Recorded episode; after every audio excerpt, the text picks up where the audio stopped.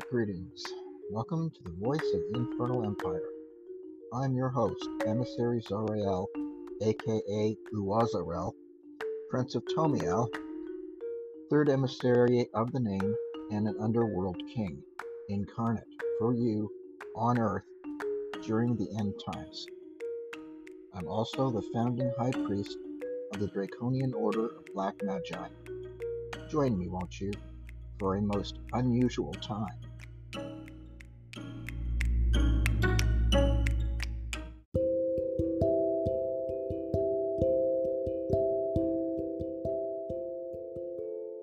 Welcome to Season 1, Episode 4 of The Voice of the Infernal Empire.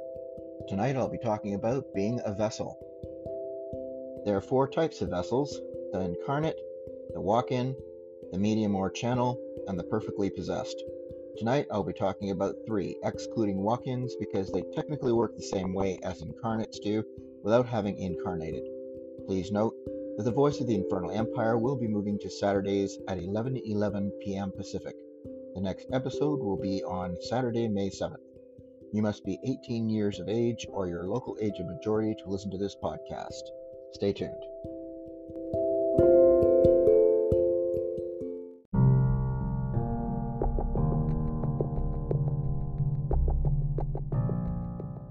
Part 1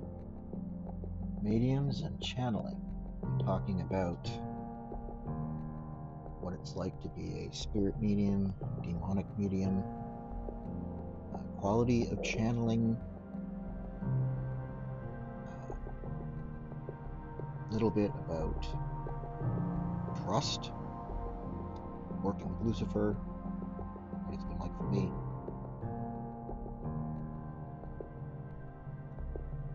And uh, the Baphomet spirit, the infernal spirit. Stay tuned.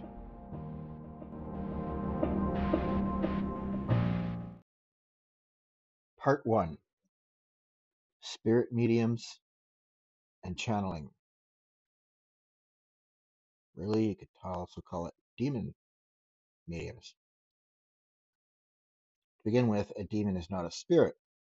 A spirit is a disembodied consciousness, an animating force without emotion, will, or the ability to really think things through. Demons have a type of soul, so technically they are not spirits. The term spirit, at least in my opinion, better fits disembodied entities that were separated from their soul or never had one. Perhaps they never incarnated due to waiting for a perfect soul match. Spirit and soul may come into being at different times. I'm going to talk about Lucifer as an example here throughout part one. I'm not a full trance medium usually. Lucifer has permission to completely black me out and talk directly through me if he wants to, but he hasn't had the need to do so yet, and the pact with that permission is quite recent.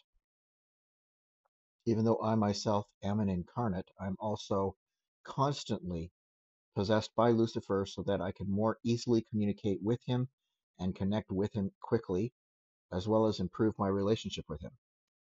Due to my work here, I have to be certain of certain things. Usually, I don't do a podcast even without going through it with him in case I got anything wrong.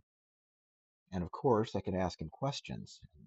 This is why I've had to do a great deal for this particular podcast. When I do channel, no matter whom, sometimes something comes to me in a complete or multiple complete full sentences without thinking at all. Very occasionally, I've transmitted messages as they came to me telepathically, like a relay, waiting for the next words to come and then speaking them. Other times, it can be partly me and partly Baphomet or Lucifer or Lilith. I'm open to communication from them at all times. Usually, a channeled piece is mostly the entity and partly me. Anywhere from 75 to 95% the entity and the rest me and that happens via writing, typically. Very rare that I speak and the words are coming to me as I'm speaking. It does happen sometimes, but it is quite rare. Otherwise, it can be a couple of sentences seemingly out of nowhere that are telepathically communicated, and I write it all down exactly as given. The quality of channeling depends upon how much of yourself that you're willing to set aside in order to allow the other entity to speak through your voice or via writing. It's like what I call the coffee filter analogy as to how this is going to go. You don't have a teapot or a kettle or even a microwave, but you have an automatic drip coffee maker. You want some tea. So you have to put a clean filter in the machine if all you want is clear water. If you have an old filter in there leave it there with coffee grounds, you aren't going to get clear results, are you? The more coffee grounds in the way, such as stubborn will, Lucifer loves that one. Not. Preconceived ideas as to what the entity wants to say, expectations as to what the entity wants to say, desire to make it sound like the entity is saying something else, fear of the entity, etc., you'll not be a clear enough channel. A big obstacle is fear of any kind of possession at all. This can be because you believe everything in movies and on television horror shows, or from past religious teaching that the devil is out to get you, and that you can't trust him or demons at all. And please note that what I'm talking about with channeling here also goes for divination. You have to with divination have absolutely no expectations, no desire for any particular result. You have to be open. All channeling is possession. How deep it is and how long it lasts depends on you, how much and what aspects of yourself you're willing to temporarily lend the entity and for how long, as well as what you're doing with the messages and the manner in which you convey them. Everything's up to you and the agreement you have with the entity as to how you work together. You must deal deeply only with entities that you have developed a good relationship with and trust.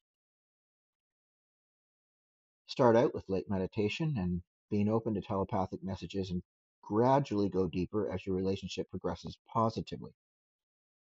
Learn from demonolators and black witches. They get into communication with various demons and have an idea as to what they're like. There are a few on YouTube and demonic mediums as well.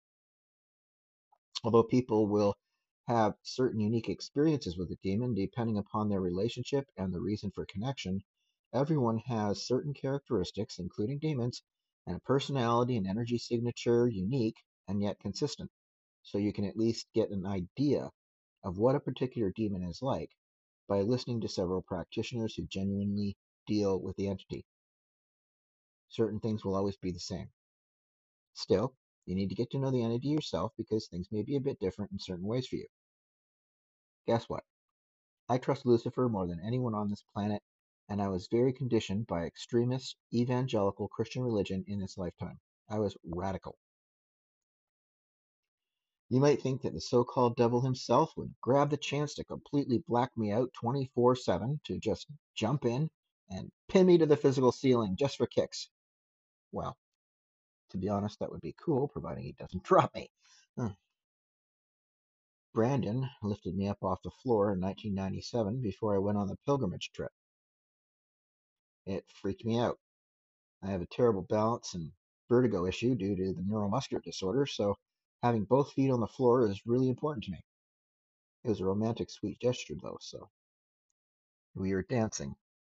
It reminds me of that scene in the movie Casper, but not that far off the floor. Nonetheless, it freaked me out. I didn't stop trusting him, though, because I knew him. How do you know that you can trust an entity? Over time, you find out how much regard they have for your well being, your safety, and your free will. And demons pretty much stick to making sure that you are going along only if you're willing. And of course, over time, you will find out how honest they are being. And if they do deceive you in any way, you'll find out why. Sometimes you might not be ready for a particular answer. Say, if you're being trained, you've got communication for quite a while with a particular demon. Let's say you're doing the Dark Ascension uh, via the Qliphoth, and you're about to go into a certain Qliphoth with a particular entity, ruling that Qliphoth, and you want to get to know that entity, and that entity is helping you uh, to get through that particular challenge. It puts challenges forward to you. Um, you know, you, you'll have to experiment and see how how honest they're being with you, and and sometimes they will deceive you for the sake of testing you. Um, you have to really, really get to know them and find out why they're doing what they're doing. You know, some will do things uh, just to toughen you up or to see what they can get away with. Depends on their personality. Think about it. Some are like the class clown or that guy you know that loves playing pranks. Others aren't.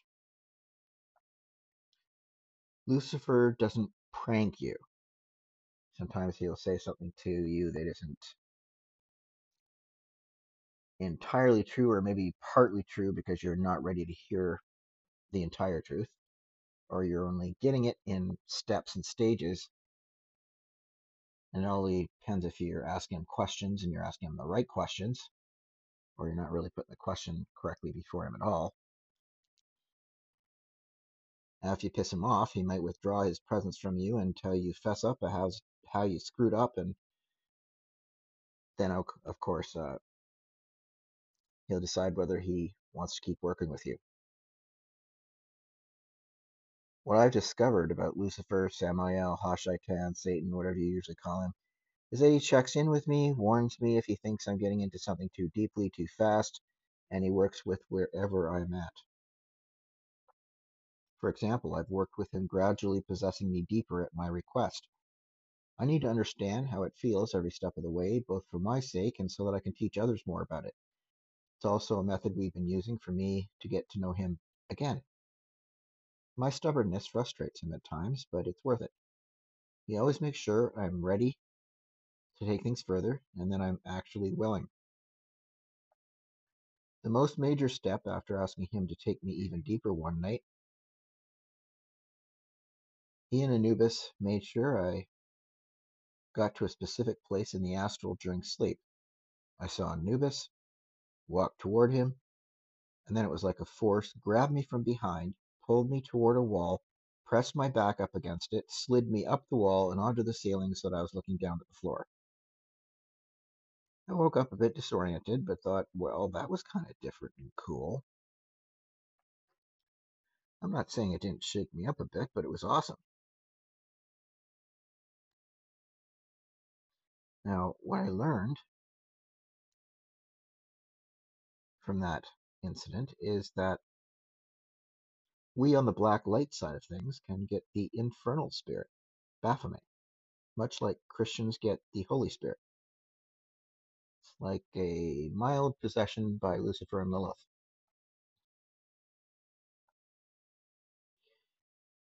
I'd been through the black baptism on the other side, so I was ready for it, and it was a good thing. However, I'm also always mild possessed by what you might call a blank slate demon. No offense to him, I just simply don't know what else to describe him as. It's the same as being possessed by Lucifer while he's on the other side. It acts like a proxy, is in constant telepathic communication with Lucifer, does and says exactly what Lucifer wants him to, so that he's acting for Lucifer. This is important to keep in mind for some things I'm going to be talking about later. But what about being an incarnate and getting possessed?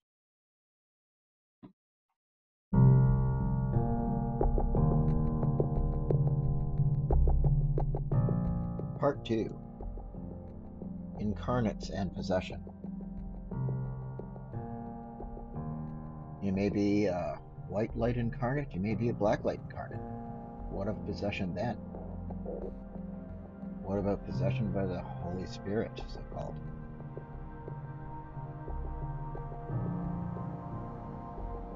We certainly do need to have a balanced attitude concerning good and evil, or at least a very clear idea of what that means to us.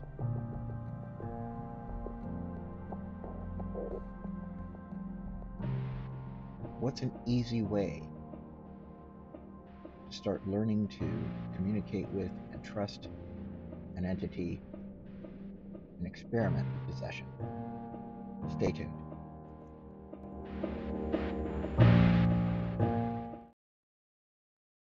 Part 2 Possession of Incarnates.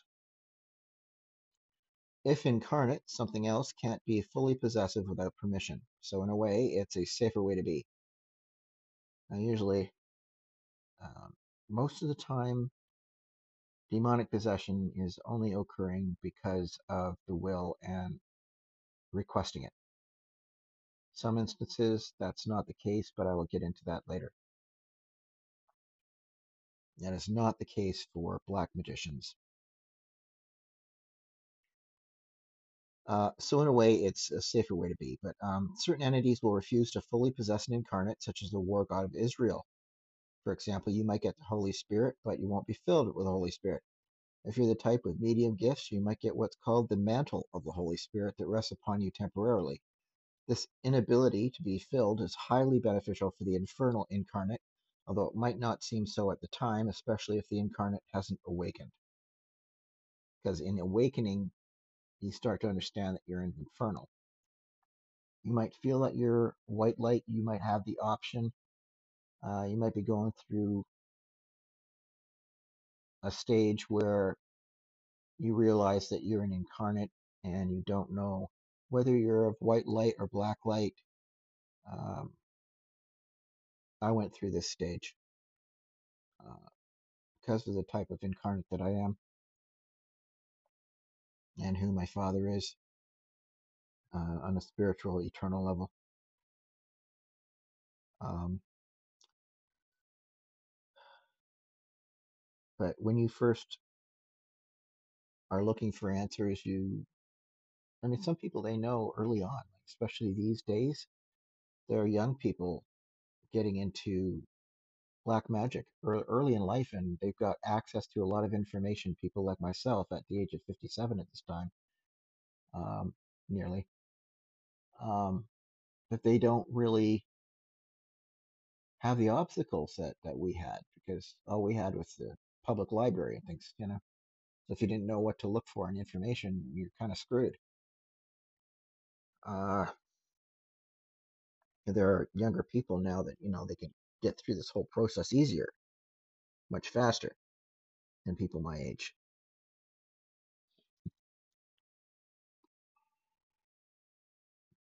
Now you might end up going to church and stuff you might end up in some white light congregation somewhere might be a holy spirit filled congregation charismatic non-denominational pentecostal um, a lot of spirit filled people speaking in tongues, rolling around, whatever they're doing. Uh, there used to be these Kenneth Copeland back in the 80s. I don't know if they still do this. Kenneth Copeland conventions. There'd be people laughing constantly. I saw a clip from one of those conventions and somebody was on all fours being led around on a leash. That is BDSM behavior. It is not Christian. And yes, people who are filled with the Holy Spirit are possessed. And by the way, that Holy Spirit is not as holy as you might think. If an infernal incarnate is not already with that God's Spirit, converting to his religions will not hold. And regardless of how much faith the person has, they won't be going to his realm in the afterlife. Incidentally, baptism of infants is meant to remove the incarnate condition early if it's there because of the war god's continued campaign to keep a stranglehold on this planet. He has these things in place where people are baptized early to try and get rid of that condition. He is starting to lose, however. Getting the Holy Spirit is possession, so um, It is by the same species as Lucifer, but on the white light side. People think that El is God. He is not. He is a seraph, a serpent. Yahweh, his son, also a serpent. You might think that he's a lot holier than he is, but he's not so called holy. Not in the way that you think, anyways. Probably far holier than anyone from the black light side if you're thinking about being uptight and such, but um, you might find that as part of your training, a totally different entity entwines with you in your body for some time, but only if you allow it, and you might request it. You can learn a lot about states of being and states of consciousness when temporarily allowing a spirit you trust to share your body for a few hours, or a different angel or demon or god to share your body with you along with the one you were born with in this world, if you are part human. Because you can be like, have a uh, have a human soul and be an incarnate spirit, or you can be a human spirit with an incarnate soul. Now, there's a method I call stepping in. It is a method for easy uh, let's say uh, being able to do a possession session knowing and having control over when it happens how and where uh, you can feel the sensation of when it happens. Okay. You summon the entity you know and trust well enough ask if he or she wants to body share with you to watch a movie or eat dinner for example If it's an entity you have sex with, you can ask if he or she wants to help you experiment with control levels via using one of your hands to masturbate you. Next time, you can give access to your other hand also, working up to implanting erotic imagery in your mind, taking complete control of your lower body, etc. Of course, that's a much more fun way of learning how to. I've done it, and yes, it works great. Whatever it is you want to offer, how you want to learn, stand up, holding onto a countertop or a stable chair. The reason will become apparent quickly when the step-in occurs. Ask the entity to step into your body through your back. I highly recommend you don't ask an entity to enter through the front. It feels really weird in a bad way. Going through the back, at least I've found, feels very pleasant, can actually temporarily, temporarily put you in a bit of bliss for a moment. The initial step in, however, might cause you to lose balance, thus the countertop. When you're done, you ask the entity if they're ready and want to step back out, unless you both want to stay that way for a while. This is a great thing for people with spousal or romantic, relationships at all with an entity. It's a very uh, intimate way to share a part of your life with them. You know, give them some time having food, doing some mundane activity that they normally wouldn't be able to do. There are people who do this, especially people with spousal relationships. I have a spousal relationship and and it works very well. I, I've been espoused for billions of years, kind of thing. It's we've known each other for a very long time, so uh, it's important that I share time with him that way. Now, at times you will, for all intents and purposes, be that new entity temporarily if you go deep. Although really only a vessel, you're the closest thing to being that entity in this realm at that moment, like a snapshot in eternity. To what degree and how often depends on how much control you allow the entity to have. I don't advise this if you're not strong enough to be without that entity in the future. Like say you don't have a um, spousal relationship, you're not in a committed long-term relationship, but you like having them around and you like spending time with them in this way, um, you can become very attached. So it's important you also have a strong sense of self too. It'll get confusing otherwise, and you might feel intensely empty for a while as well after they leave. What about white light mediums and incarnates?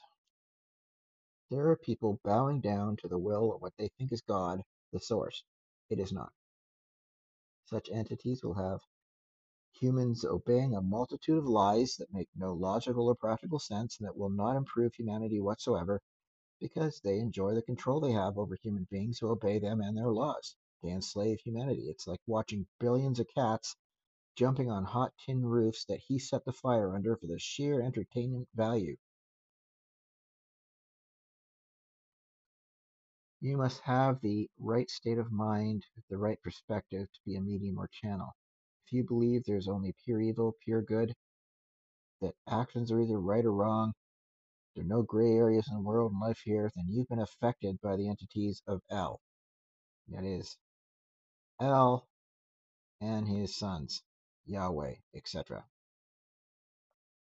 If you manage to break free of the bondage of extremist thinking, you'll be able to find more balance and freedom. You'll come to the conclusion that no one's purely good or evil unless they're highly psychopathic and completely amoral, or such shiny, happy people that make you sick to be around because they're phony. Most people are only degrees of both. Some are more evil, some more good, some more close to the middle, depending on circumstances. Upon objective observation, you'll also come to conclusion that there's positive light and negative light, as well as positive darkness and negative darkness, and that both light and darkness can coexist in degrees that change and are not static, they switch positions in intensity and prevalence. Jehovah's newer followers from the past 2,000 years plus like to believe that light removes darkness altogether, but that's not even true of physical light. You can turn on a milder, dimmer light, be able to see well enough not to trip over something, yet not be able to read, for example. Discovering the truth of the balancing act we must all do in this world is the freedom to not need to put all concepts and beings into neat little boxes of this or that just for the sake of trying to feel safer in this world. Discovering the truth of balance comes with the realization that putting concepts and people into neatly labeled boxes doesn't make you truly safe at all because it's like walking through the world with blinders on while believing you have full use of peripheral vision. Walking with blinders on means that any being or circumstances can creep up on you and jump you from behind or from the sides, and that you're more likely than not to go walking off a cliff. The more blind you are, the more likely you are to try to explain away what just happened when you were metaphorically jumped. You might say, It must have been the will of God, or maybe it wasn't the will of God that blah, blah, blah. If you just actually saw something you don't believe exists, you might continue to believe it doesn't exist because you can't handle your worldview being shaken. Well, I'm in the worldview shaking business, so strap in and settle for a rough ride, dear. I show no mercy, neither via uh, mince words nor by sickly sweet candy coated lullabies. To segue, you'd probably come to realize that indeed everything is made of energy. The energy doesn't die, merely takes a different form or density of form, and may be more corporeal in this world or more corporeal in an alternate universe or realm, depending upon the physics of where you're at at the time. You might come to understand that the really alternate and parallel worlds and realities accessible by use of various states of consciousness.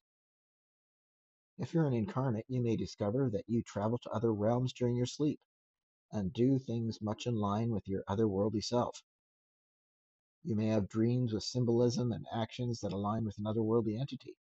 If you have a near death experience, including leaving your body as an incarnate, you may find yourself in a very strange place you never heard of before or even thought was possible because the religions of humankind, especially those under Jehovah, don't teach about them. Your everyday waking life will be quite different than mundane's, just to be due to being guided. The only way the otherworldly self can have any way of moving in this world and affecting it is either via guiding you and following you're following the guidance until you're completely in sync eventually, or via the otherworldly God self taking complete control gradually. It's possible for the otherworldly self, if you're an incarnate, to be in more control while the human self is conscious of everything and at peace with what's going on. However, if you are fully otherworldly, human uh, without a human soul or human uh, being a human spirit, but fully otherworldly in both spirit and soul. The human personality must fade into the background at some point and either go into stasis and sleep or die altogether if willing.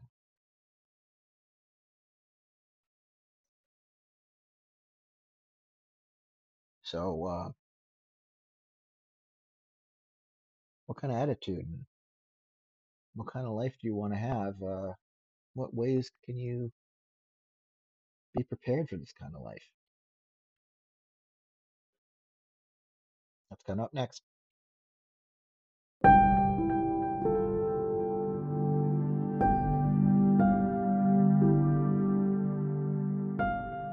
Part 3 The Method. So, what's a good way of learning to live this way? Stay tuned.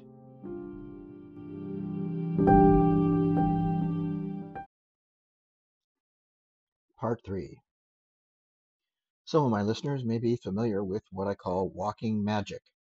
Walking magic comes in after you gain the right mindset, enough openness and spontaneity, good enough skills in being guided, a lifestyle that lends well to working with energy, developing your character and knowing yourself and your limits to an extent, learning to work with energy, and actually being able to do magic on the spot with no need for a big ritual or tools. The simple method I'm going to teach you tonight is what you can use for being prepared for being any kind of vessel. And learning how to be an excellent vessel, you'll also gain skills that you can use for walking magic. It's so simple, yet it takes diligence. Even when you discover you didn't hear correctly, you have to keep using the method until you improve and it keeps getting better. That means you might end up looking or feeling rather silly at times, but it's all part of the process. Regardless of whether you're on the side of white light or black light, the same methods for learning to hear are useful. One method is mild possession. This is where you get if you're a Christian, but you're not filled with the Holy Spirit on the side of the white light. I first learned as a Christian in the early 1980s, and I was radical, like I said before. I wanted to be guided in His perfect will 24 7. I learned to pay attention to the odd, strange bit of instructions or light nudge to go into a church I was walking past and never been in before, for example. And there was always a reason. When you come to understand, what you come to understand is how much every incident is linked to the following instant and the one before it. What if you get the urge to walk left and you ignore it? What if walking left meant you were getting out of the way of a stray bullet in a drive-by shooting? What if you're told to go into a certain building and in doing so you meet someone you need to know? You don't know until you experiment. That means being open to hearing, actively listening, and then obeying those nudges and little urges to go here or there and simple instructions. I'm not saying that you should get hung up on every little thing that you do, don't do, say, or don't say. That can and does happen when you're truly dedicated to your process and path. So you need to watch out for it. You can almost become overly diligent to the point of nearly obsessive compulsive attitude and behavior, and that's not good either. It's important to keep balanced and don't be too sloppy in practice nor overly detail oriented. I took that training into working with the Grand Master in 1991 and onward for years. That I had the experience under the so called Holy Spirit, and now with a spirit guide. A day, almost a decade later, uh, I started working with the Grand Master in 91. And one day I was following his guidance and he nudged me to go to the public library. I didn't know why. The whole point is that you do it anyway. He guided me to cassette tapes that were on sale. Krishnamurti on one of them. Now, if you listen to Krishnamurti's material, you know Bruce Lee's teachings at all, you're going to find that it resonates. Another was Mantak Chia. Mantak Chia is a Taoist energy master. I didn't know that until I brought them home. Another day, I went to the library and suddenly found myself in a part of the library I didn't go to consciously. My head was then encouraged gently toward a certain direction, and my eyes to a specific book. I was at least a yard away, if not further. The greenish blue cover was all I was attracted to. I knew I was supposed to borrow it, and I had no idea why. I noticed it was called The Dragon Empress. I never heard of her. So I took it home, opened the cover, and there was a quote there that sounded exactly like something I would say. The Grand Master confirmed that indeed that was one of my past incarnations. So, how do you do this? With an entity you're learning to trust and have gotten to trust a good deal, go for a stroll, or a roll if you're in a wheelchair, and ask the entity to guide you. Don't do anything obviously dangerous. Live in that state 24 7 when ready. Don't do it with more than one entity when you are training. Don't switch entities several days into it. Pick one you resonate with. If you get to know them and they're willing to teach you in this manner, go for it and stick to it. Let that entity be your guide. I did it for a couple of years with the Grand Master before the second guide came, and the first had said he was preparing me for him within the first month of connection with him, even though that second one wasn't yet dead. How I met my first guide, Grandmaster Lee, is a whole story on its own. It was via a Vision Quest like experience that changed my life forever.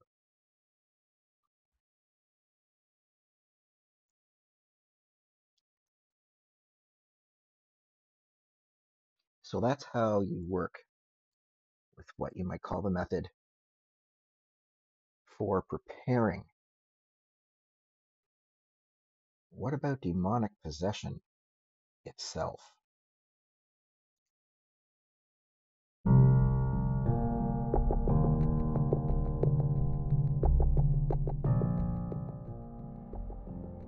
Demonic possession. Difference between getting possessed because you're an idiot or getting possessed because you're a black magician. What's the difference and what's actually going on? Stay tuned.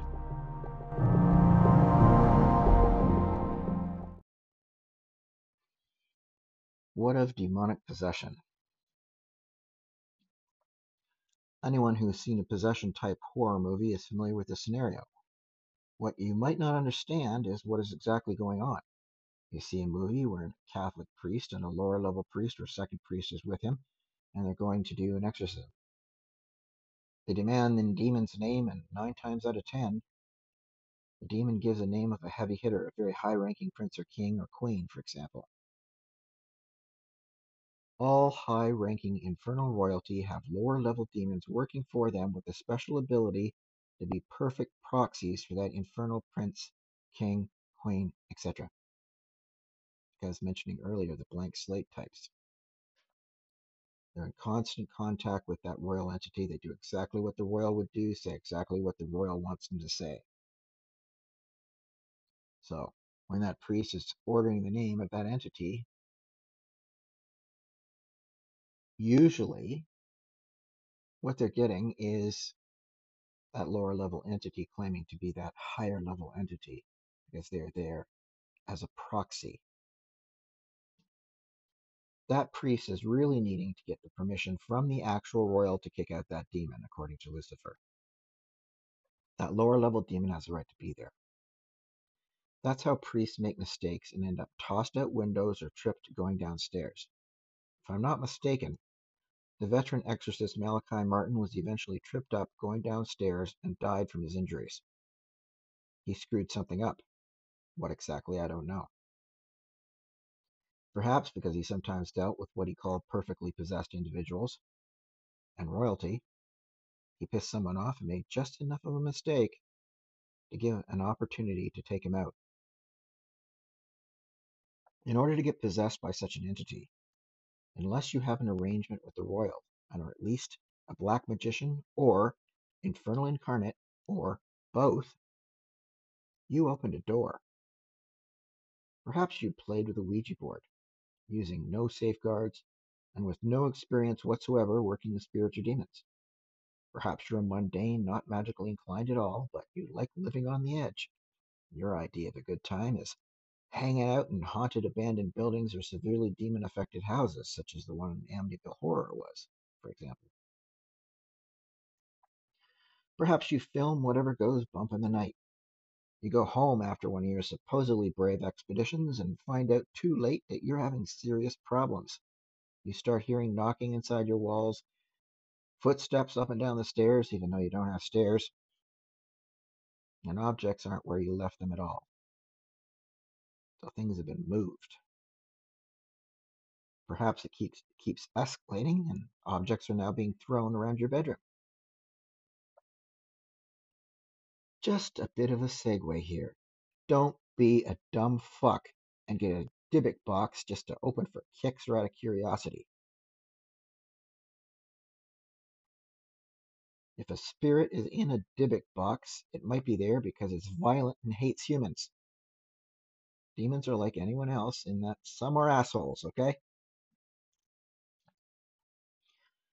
The difference is that they're smarter and more powerful than you are, and unless you have clear sight, you can't see that that mm. guy's about to throw a knife at your head. Lesson for the night don't be a dumb fuck when it comes to demons. Okay, back to the topic. So, you're now in this infestation kind of phase of possession where you have knocking in the walls, etc. You might go a bit nuts too, become emotionally unhinged, especially if what's happening is starting to scare the shit out of you.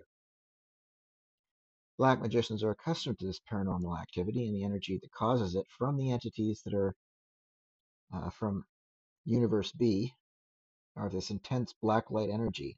They're used to it. Some lower level entities are from here, and they're not the ones that you want to work with. They can cause problems. But demons do have a certain signature type, and each demon has a personal energy signature. It's intense. Either way, it leaves residual energy.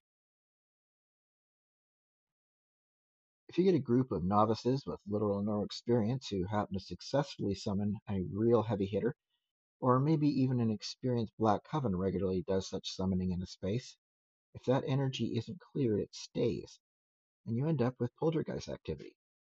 Some black magicians don't care and don't bother clearing the space after the entity left in order to clear residual energy. This can be because the magician's really comfortable with it. Sometimes it's because they feel it's rude to do so. There are experienced magicians who don't use a circle or even have they even have an open door policy with certain entities. However, that individual trusts them. You got a relationship with them.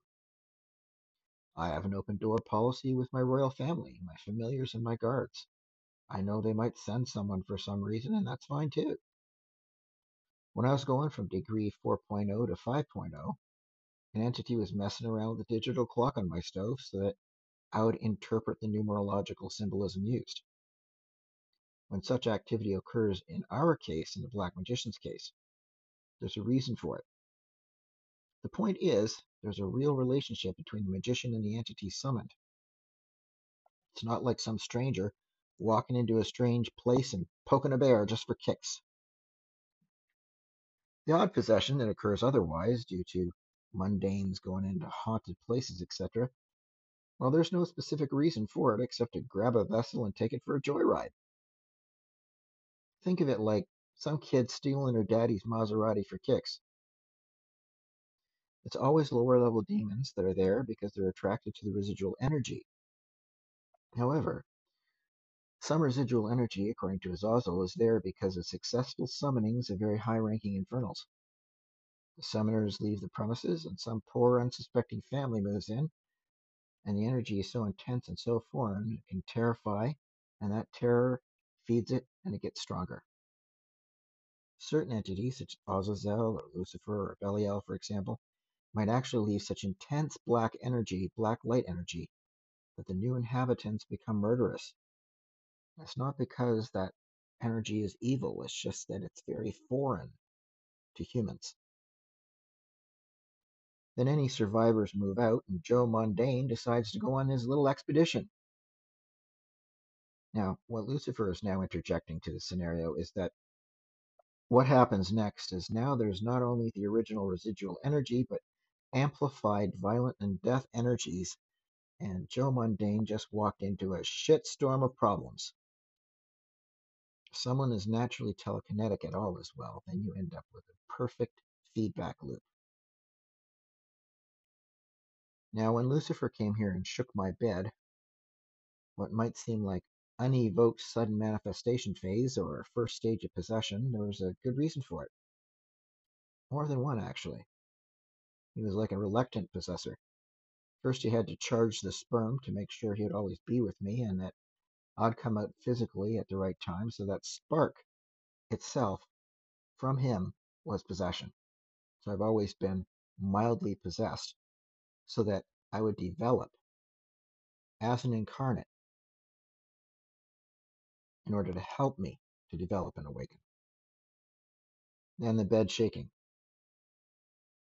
Decades later, he felt he had no choice but to do something dramatic. It was unfortunate, according to her, his perspective, that another possession stage was occurring.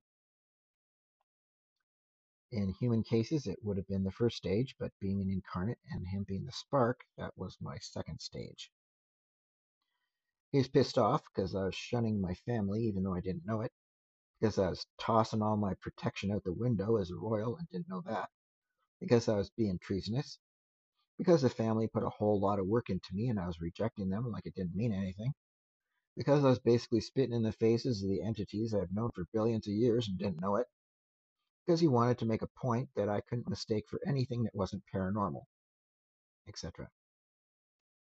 He was even more pissed off than when Mahalath and I set the Watchers free ahead of schedule back in 2003 or 2004, if I recall. Sure, it was like a scene from a horror movie with my bed shaking, but how else was I going to eventually understand? It took a whole lot of energy for him to come through the veil and to do that, but he did it. Can you trust the devil himself? Well, that depends on your relationship. If he likes you, he will appear to you in a way that you can handle, in a form that you can handle. If you get to know him and you develop a good relationship with him because he actually likes you, he will reveal himself in other ways. He will help you know him better if he wants you to know him. If he shows up looking like an angel of light, claiming to be the leader of Orion and of the Nordic blonde aliens, he either thinks you have potential, but you're not ready yet to know him, or he hates your guts. If you're one of the Satanists who thinks Lucifer is all about racism, racial segregation, neo Nazism, etc., he will feed you the bullshit you deserve. Now, the more like the entity you are, the more in sync you'll be anyway. Your personality is not always going to be a lot like that other entity, but if it is, then that's even better. The entity is less likely to be pissed off that you're not being exact word for word. Sometimes, for someone who isn't a full deep trance medium, if you get the gist of what the entity is saying and it still means the same thing the entity is saying but worded differently, that can work too.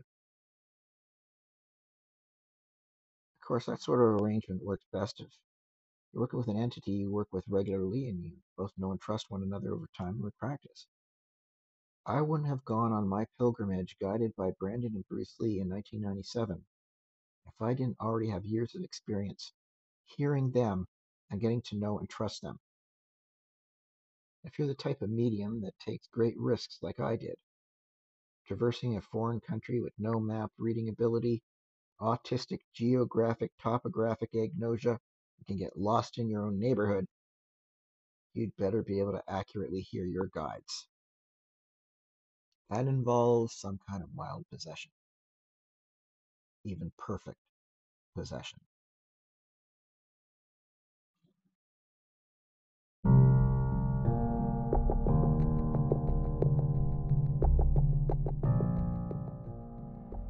Part 5 What are the stages of demonic possession? Or any kind of possession, especially demonic possession. And what exactly is perfect possession and why do people call it perfect? what if perfect means something different to humans than it does to demons? Stay tuned.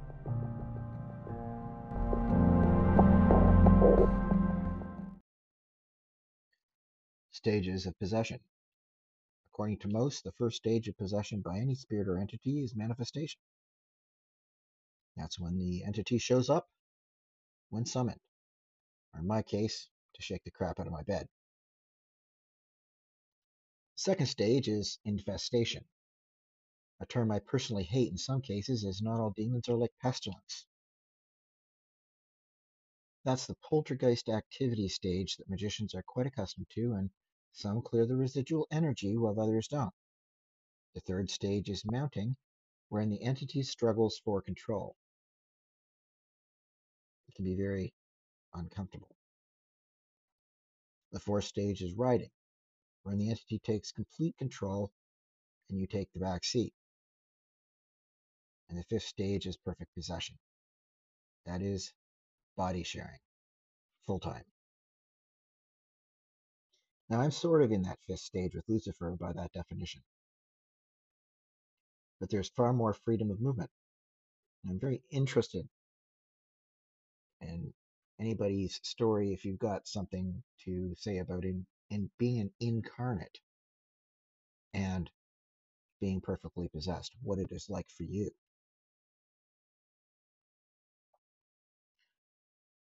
I'm fully an infernal myself in this body, so it's rather interesting how this is going. We haven't converged or merged. To me, it feels like mild possession. Seriously. It's like riding didn't happen. Ending up on the ceiling in the astral was fine by me, but I'm so accustomed to paranormal activity my entire life that certain things are more easy to deal with for me, most likely, you know? I've been so united with Lilith and Lucifer for so long anyway, even before this incarnation, that just them showing me it's happening all along. I learned the term perfect possession when reading some of Malachi Martin's written work. He said in a nutshell, it's intensely evil, because that's how he viewed all demons. That the individual in that particular condition was so by will. He was right about the latter. No black magicians are perfectly possessed if not willing to be so. The definition of the term may be up for some debate, however, that term perfect possession. What does the practitioner consider to be perfect? What does a demon consider to be perfect. Now, this might seem like nitpicking, but how we use words is important in order to communicate effectively. The receiver must know what the transmitter means by certain terms. For that matter, so how do demons define the term perfect possession? Has anyone at till this time actually bothered to ask them? The ultimate dream of some demons is not to body share, but to be in complete control. That which is typically described as riding. The ultimate dream is someone in love with a demon, and that demon is in love with them. If there's no suitable other human embodied vessel for the demon, as what most would list as stages of possession in definition as perfect possession. Sharing the real estate, experiencing life together in the same body, even becoming one. However, if my experience of sharing my physical vessel, it doesn't have to be constant. And this may be because I'm an incarnate. It can be constant companionship in a to and fro dance between what magicians would consider to be states of invocation and evocation with little or no effort whatsoever. What a demon considers to be perfect really depends on the relationship and what both parties want and need, according to Lucifer. What I'm describing herein is what most would call riding, but full time complete takeover. Nobody really talks about this. What most call riding, I am calling this perfect possession, in the view of certain demons can be either part-time or constant until the death of the vessel. if the individual is an incarnate, technically there would be a two step process for this. Because first, that God self gets to the point of taking over and does so, so that the human personality can sleep or even die. Then, the incarnate would have to get to the point of wanting to switch places with a different entity, which of course makes no sense anyway. Like, why come here in the first place if you're just going to switch out? An incarnate had a mission going through the whole process to come forth and be who they are, and that can take decades, depending on who they are and their life here. So, why give up the whole mission?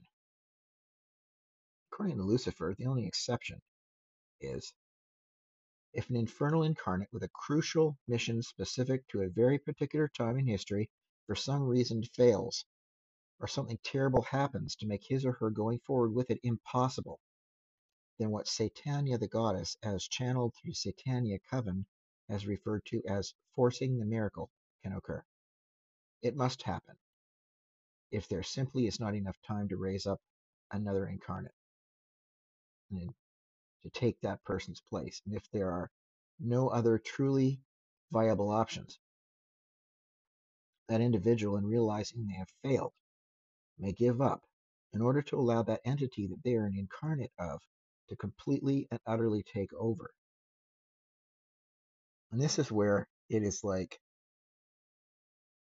the entity is coming through the veil themselves rather than sending a blank slate demon and completely takes over.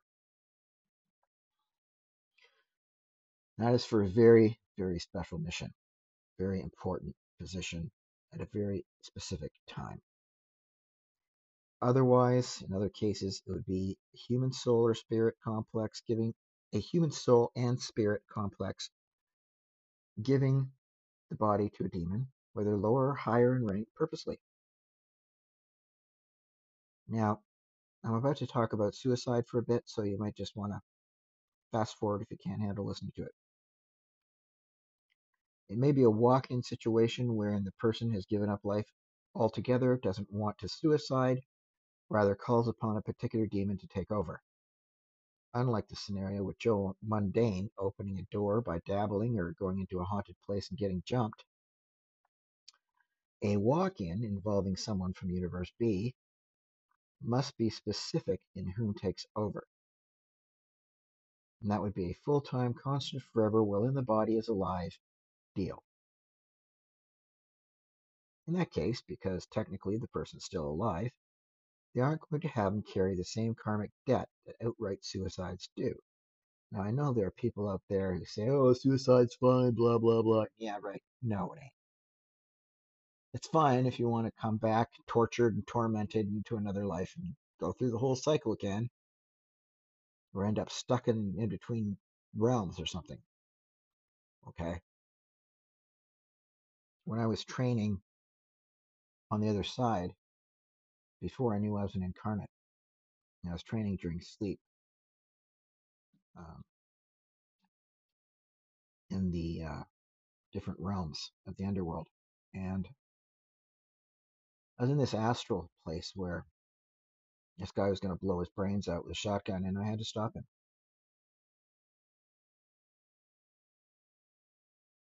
I had to warn him that it was a really bad idea.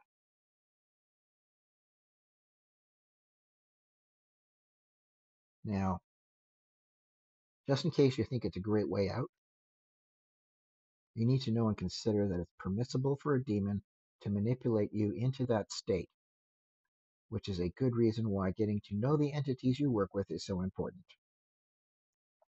Another reason for going through with becoming perfectly possessed in this manner of perfect possession is a deep love and devotion for the entity, and it's usually also as a sacrifice for the sake of the infernal empire and its advancement, according to Lucifer.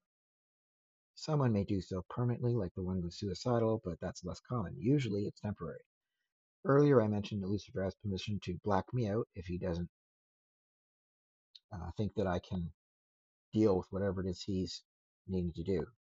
So if he deems it appropriate to do so, he could black me out. Now, it may be because he needs to talk to somebody in a language I don't know and that what I would most likely stumble over in pronunciation. Or maybe he wants and needs complete privacy when talking to someone through me, or simply needs to do something he can't do without a willing vessel, and it's easier to get me to shut down, take a back seat. Now I trust him not to get me into trouble legally, etc. I simply don't want to be in his way if he needs to use me that way. Getting me to the point where I'm able to give in to that extent spontaneously may be difficult. I don't know because it hasn't happened yet. So, in my case, it would be perfect possession temporarily. Any full deep trance medium who completely blacks out is perfectly possessed temporarily or being ridden, depending on your definition of perfect possession, by the entity, regardless of species. That is, whether you're a species from Universe B or you're a disembodied spirit or what you happen to be. Okay. Using that medium. It seems to me that whomever came up with the list of stages wasn't considering mediums, channels, religious rituals such as voodoo, or of course the incarnate phenomenon, which most people, even religious people, know nothing about. Now, you might be wondering, like I was, what about criminals who commit crimes and use the devil made me do it excuse? Obviously, some make such a claim because they're willing to lie in order to get out of the future in Supermax. They prefer to end up in a high security psychiatric section of prison. The other question is concerning genuine mental illness and perfect possession. Lucifer is telling me that it's impossible because in the case of genuine mental illness, such as that which causes delusions and other psychotic symptoms, the individual is incapable, even legally so in the eyes of legal systems in the West, of having capacity to give free will. Thusly, they are not able to make the deal for such a high level and deep possession. Perhaps the most obvious reason that a person would become perfectly possessed in this manner of total riding long term is in using a pact with a particular demon who is willing to do it on a quid pro quo basis. In that case, the magician would find a demon specializing in something that they really want and or need, and if the demon is willing, they get into the pact. The magician offers the demon full use of their vessel in exchange for whatever they want, and demon's willing and able to give it.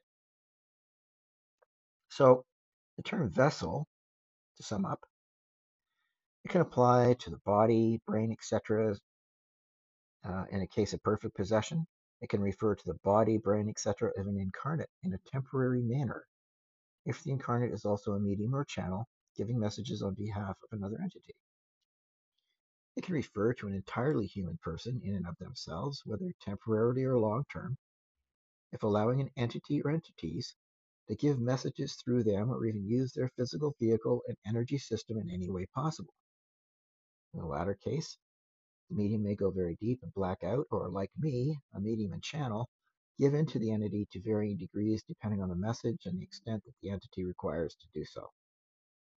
The term vessel also applies to someone being guided by an entity mild into an incarnate that is either a spark or carries a secondary spark for protection, awakening, and ascension assistance, since the main entity is still on the other side.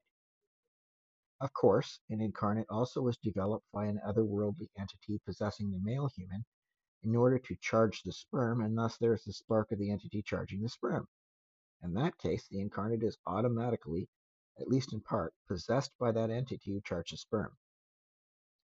Lucifer has also said it's possible for the female to be possessed and the eggs charged without sperm. Now that's interesting to think about.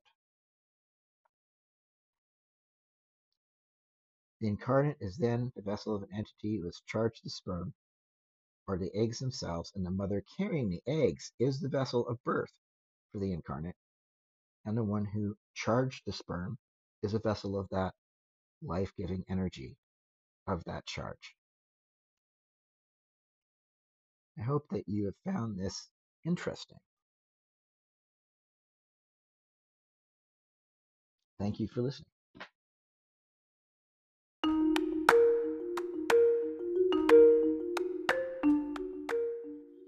Thank you for listening.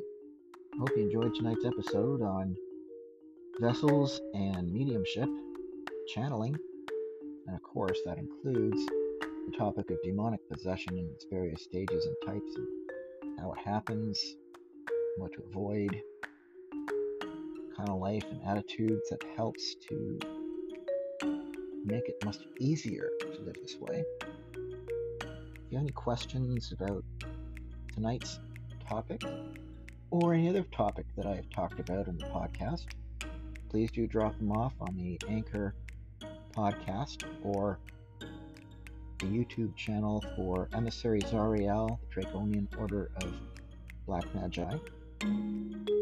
Or there is a group on Facebook, the LHP, uh, that's a Left Hand Path Forums group. I'm going to be changing that soon so that it is for the podcast and give people an opportunity to ask questions and such there. So, hope that you have a great evening or day, whatever it is. Good night. Darkest blessings to you. Remember that the next one is going to be on Saturday, May 7th, 11:11 p.m. Pacific. See you on the other side.